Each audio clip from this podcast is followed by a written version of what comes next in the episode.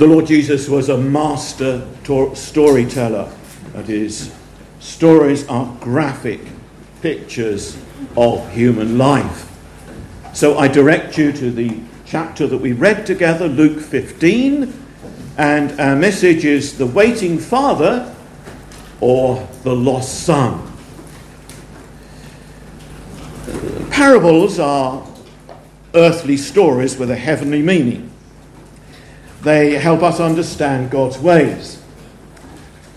Some of the Bible commentators say that this parable is the finest of Christ's parables, and it's full of true feeling, and it's painted with most beautiful and graphic colours. Even the novelist Charles Dickens said, It's the greatest short story ever told. Others have said it's the pearl and crown of all parables, and there's no equal to it in all of literature. If we as Christians look at it, we could say it's good news within good news. Commonly, we've known it in the past as the parable of the prodigal or the wasteful son. More modern writers have called it the parable of the loving father.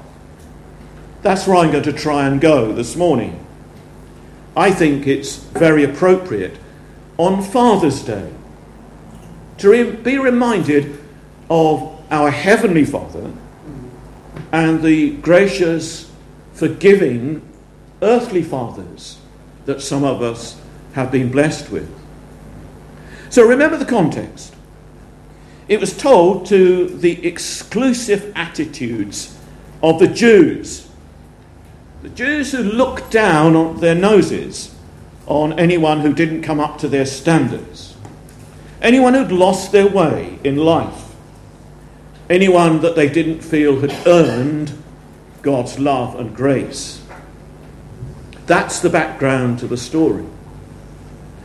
And let's remember that the Lord Jesus gives us a, a, a string of three parables, all interlinked, all uh, making the same point, but in a graduated way. First of all, there's a very diligent, concerned shepherd who, when he lost one of his 99 sheep, searched for the errant sheep until he found it. And when he brought it home, he rejoiced with his neighbors. And then the Lord Jesus tells us of a woman who had lost a coin, one of ten. Now, that may have been part of a, a 10 coin frontlet that symbolized a wedding vow and may even have been given to her at her marriage. And uh, she lit a lamp and she swept her house carefully until she found it. And then she rejoiced with her friends. That illustrates the search and joy of finding a lost animal and a lost treasure. But that leads on to the much greater yearning of a father for a lost son and the depth and extravagance of his joy when his son returned home. And the Lord Jesus is telling us these parables to show how much God cares about human beings like us and how much God rejoices when we're rescued from sin and trouble and we are brought back to experience the care and love of God as we return. So let's think a little bit more in detail about the son. There was a man who had two sons. The younger one said, Father, give me my share of the estate. So here's a young man. He's got a family. He's not neglected, he's cared for, he's cherished, and he's not a little spoiled emperor. He's got a brother. He's in a family business. There's prospects for him, there's security, there's a place for him. And it reminds us that you and I are born into God's world, and God has shown us nothing but kindness and goodness and provision. He's provided for our needs, He's given us our families, He's shown us how we should live. He's given us prospects as we trust in Him. He showed us what to do at times when we fail. And He sent the Lord Jesus Christ down into our world to reconcile us to God if we have strayed. And yet, what happens? That goodness of God is undervalued. People are not thankful to God by nature. They forget the debt they owe to Him of gratitude and worship and respect. And many young people are rather like this young man. They leave home and they lose contact with home and they never come back to their home community. I'm amazed how often this has happened. And it's reckoned that 200,000 people are reported missing every year. Some for months, some for years, some are never ever found or do not wish to be found. And in Jesus' story, this young man was planning to leave home for good. Now, that tells us something. It would suggest, first of all, he was single. And that puts him around the age of 17 or so. Because most men in the time of the Lord Jesus were married between 18 and 20 years old. Now, this young man wants to be independent. And it's quite right uh, for young people to have that desire and to learn to fend for themselves and to stand on their own feet.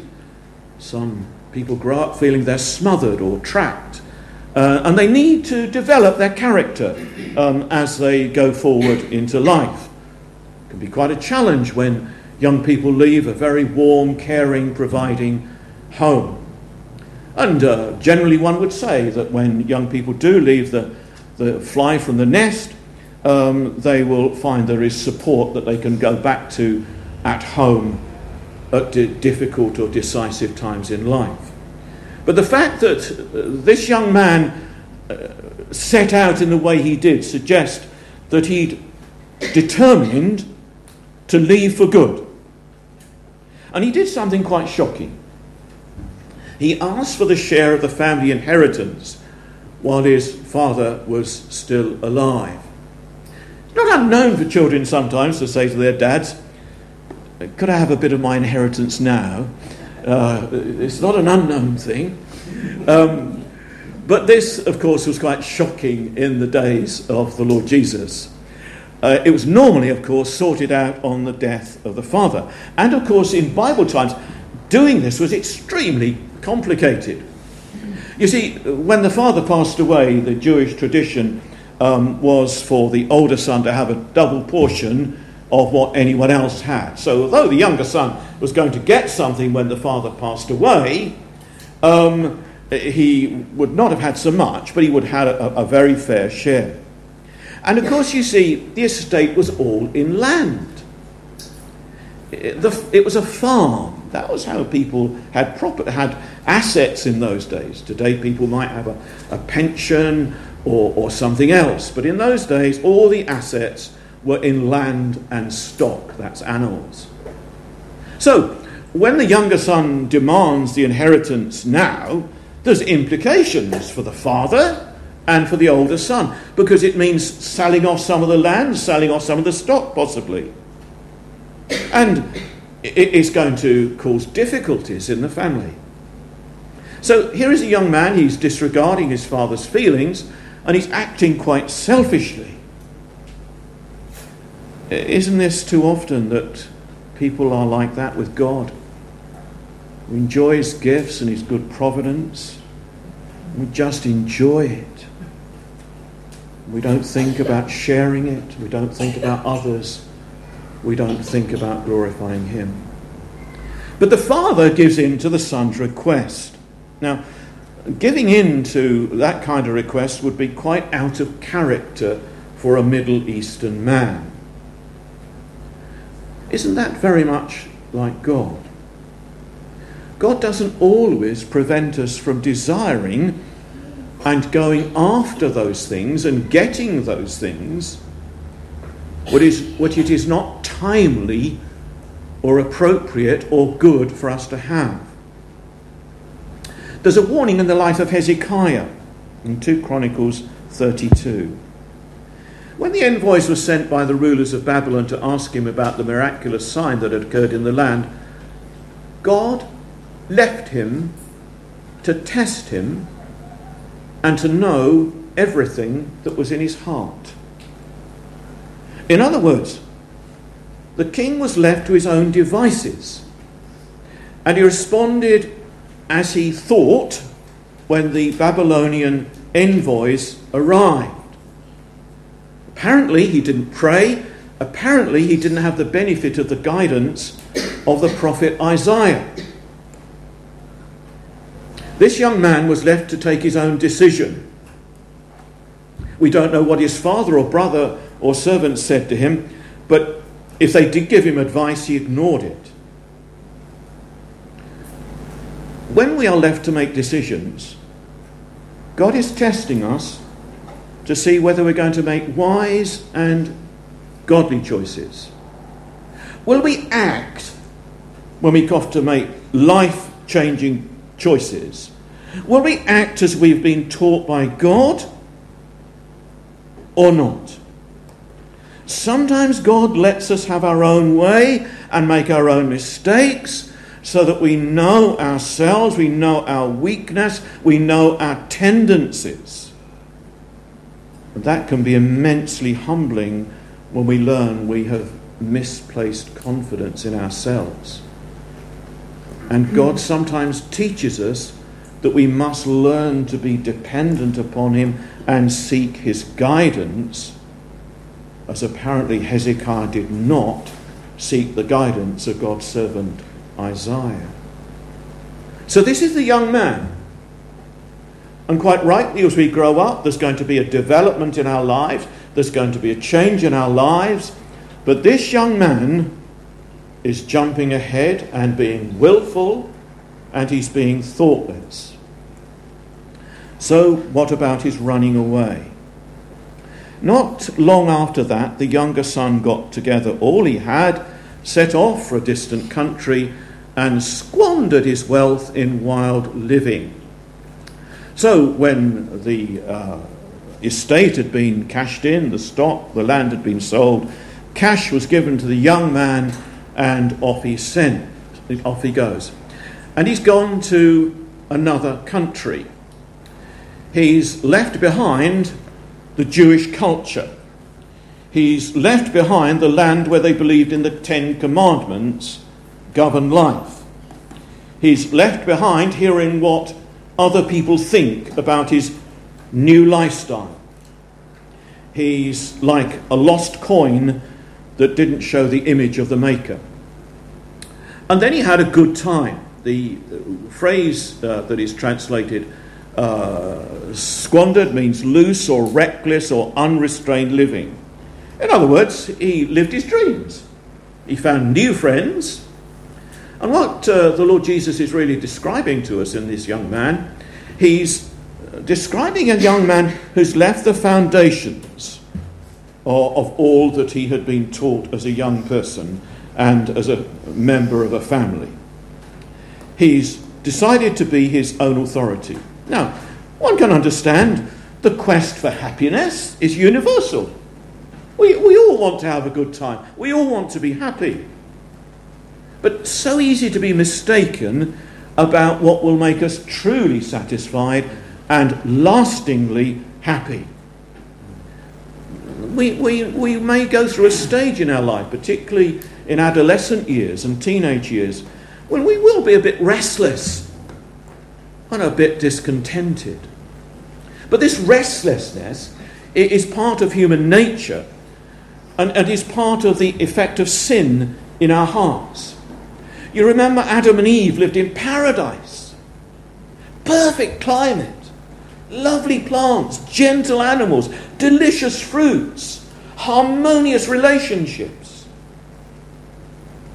But they were not content when Satan came suggesting there was something better. The tree of, was out of bounds. They wanted that as well. Countless tasty, nutritious fruits freely available. But they were enticed to rebel against God. And they became independent of God. And it was disastrous. And this young man has made the same mistake.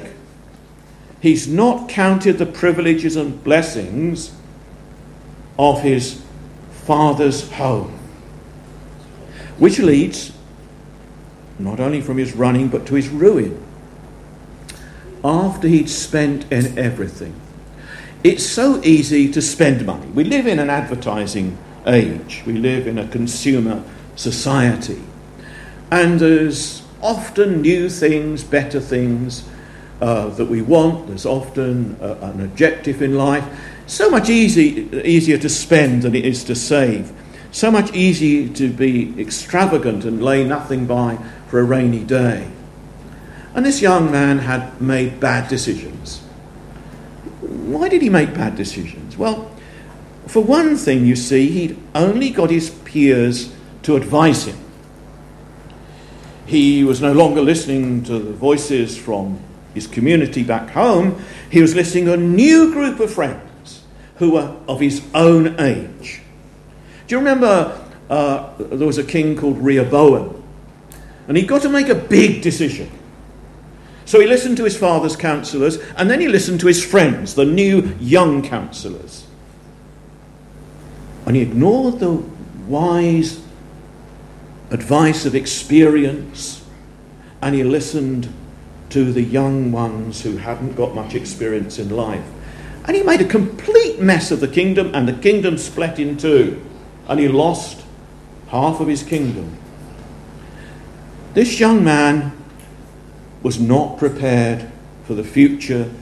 He was not listening to wise voices.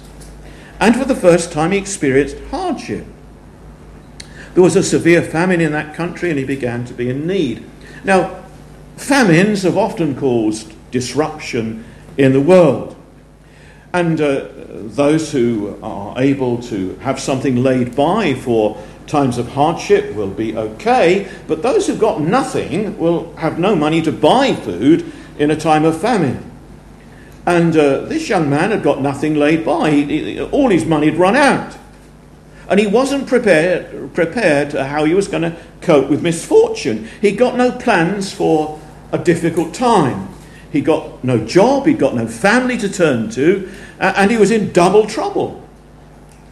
And he suddenly realized that he had not got control of his own life. God was in control of the weather, not he. And here he was. He was facing hardship for the first time in his life. And sometimes God needs to give us a taste of hardship to make us realize that we're not masters of our own destiny. So he suffered shame.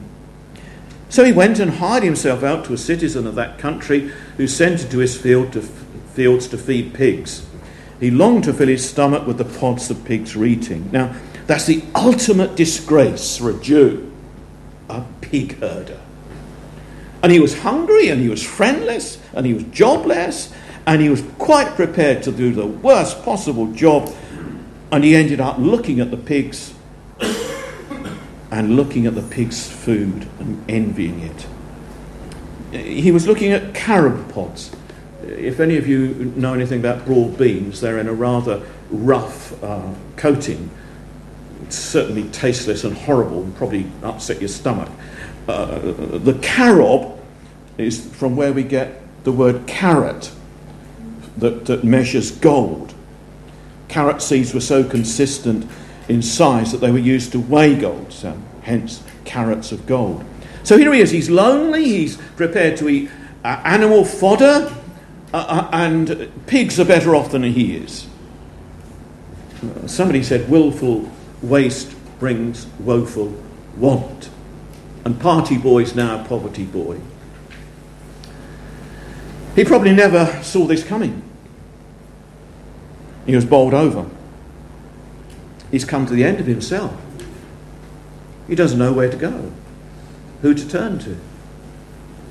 No friends. No one gave him anything. Well, what about these new friends who'd enjoyed the parties with him? He was in a fine mess. But here's the turning point. Here's the turning point. Faith is born of need. Psalm uh, 107 says, Then they cried to the Lord in their trouble, and he saved them from their distress. So, party time's over. Time to reflect. And he begins to remember. He came to his senses. He said, How many of my father's hired men have got food to spare and I'm starving to death? It's a critical moment. He's taking stock of his situation. He's taking a hard look at himself. He's taking a deep reflection. He's beginning to reassess life. He's starting to know himself and beginning to remember. We live in such a busy age. We carry our iPhones around in our pockets and we're constantly in touch so many interruptions in life. The media's intruding, we're seldom alone, and it's too often that we don't have quiet times of reflection. And in particular, when there are critical decisions in life, where we live, our career, our relationships, our marriages, all of these critical times are times that need reflection. And that is where we need to turn to the Lord. That is where we need to really reflect and remember what we have learned. This young man had turned from living water to drinking ditch water. And it's very easy to make mistakes like that. So he resolves He's made up his mind. I will set out and go back to my father. You know, the hardest step in life when you make a decision is the first step. That can be the most difficult thing to make up your mind and then act on it. But if you make a decision and you act on it, you're halfway there. So he went. He was ready to change. He was ready to face correction. He was ready to swallow the biggest piece of humble pie you can imagine. And he ha- prepares a little speech. This is his repentance. I go to my father and I say, I've sinned against heaven against you. I'm no longer worthy to be called your son. Make me like a hired man. I will uh, uh, make me like one of your hired men. So he thinks of what he's going to say. He's going to tell his father, I've offended heaven. I, I, I know I've wronged you, but I, I've also gone against God's will. I've broken God's law. I've got a bad heart. And he's going to say to the father, I've wronged you. He's not going to make up any excuses. He's not going to say, Sorry, I was really adventurous. I was really ambitious. Uh, no, no, no. He, he was saying, I, I, I, I've done wrong to you. And he said, I'm no longer to be called your son. Make me like a hired servant. So he's going to go back without any preconditions. He's not expecting reinstatement. He's quite prepared to really accept anything so that he can be on good terms with his father and good terms with the family and with the community. He's learned that nothing good lives in, in him. He, he's learnt that he's got a sinful nature. And he's learned that he needs to come really humbly to the Father. And that's how we come to God. That's why we've got the Psalms, very often are called the penitent Psalms.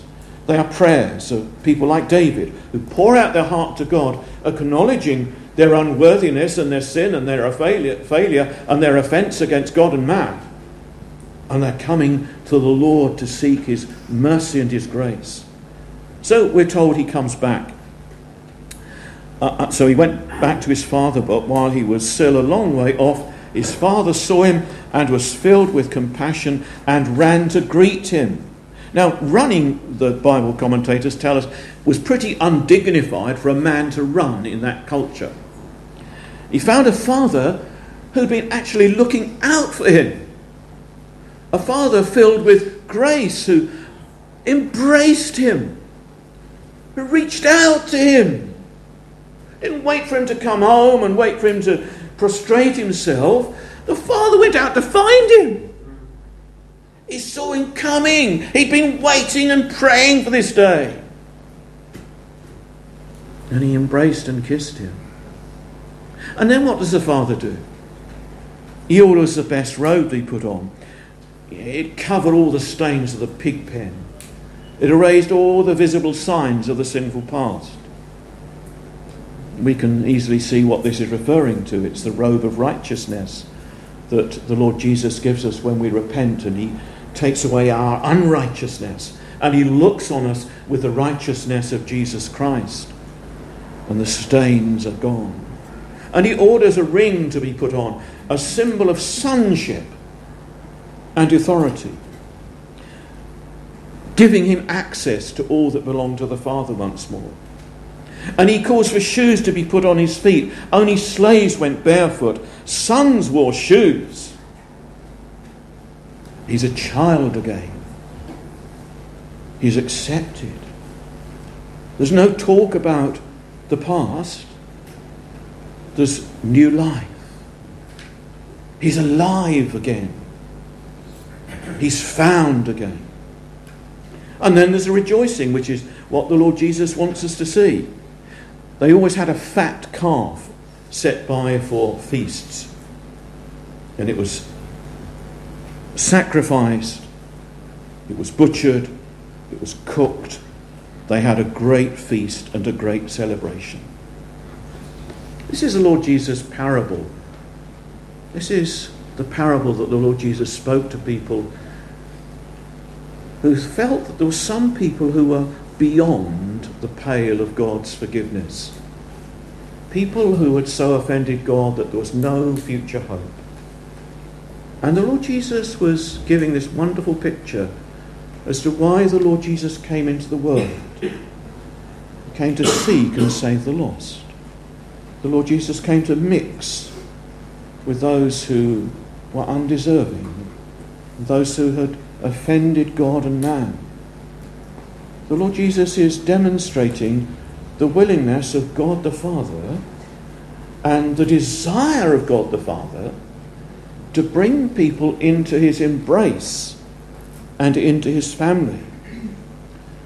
One of the great theologians, B.B. Warfield, put it like this Can we fail to be moved with wonder today at this great message that God in heaven rejoices, exalts in joy, like this human father receiving back his son when sinners repent and turn to him. Our only hope is in one who loves sinners and has come into the world to die for sinners. Marvel, marvel beyond our conception. But blessed be God, as true as marvellous. This is what the Lord Jesus wants to convey to you and me this morning. The Lord's willingness to forgive. The Lord's longing for people who strayed. The Lord's concern to welcome into his arms of love and acceptance and forgiveness everyone who turns to him. There's no one barred. The Pharisees stood there smugly thinking, oh, we've never done things like that. We've always been upright and correct. We've always believed the right things. We've always acted in the right way. But look at those people. No hope for them. But Jesus was exactly making that point to anyone who is so smug they think they are good enough for God. It's only those who feel they're not good enough for God that find His love and His mercy and His embracing love. And that's the message I bring to you today. And the message, of course, can easily be applied to us. We can easily say to ourselves this morning, if we're in formative years of life with big decisions ahead, don't make the same mistake. But we can easily say to ourselves also, perhaps some of us have made those kind of mistakes. And perhaps some of us have condemned ourselves and felt hopeless and felt there's no way back. There is a way back. There's always a way back. There's always a second chance. There's always hope for renewal and a bright tomorrow. God can overrule our mistakes. God can change our lives and give us a bright tomorrow. And this story of the Lord Jesus, I believe, is as powerful and as relevant in this 21st century as it was then. The Lord Jesus is talking about a man who wanted to step out of the culture in which he was raised, a biblical culture, and go into a world culture, a melting pot of new ideas and new lifestyles. And he had to come and realize that there's a right and a good way that leads to satisfaction, fulfillment, and joy. My plea for every one of us here this morning is that you will be those who are found, who are causing rejoicing with the angels in heaven and the people on earth who love the Lord and the Lord Himself. That's why God made us to know Him and to love Him. That's why we're different the rest of creation. We're made in the image of God. We're made spiritual beings. We have eternity in our hearts, and we have eternity set before us when we die. And my plea for everyone this morning is to know this Saviour, the Lord Jesus. May God bless His word.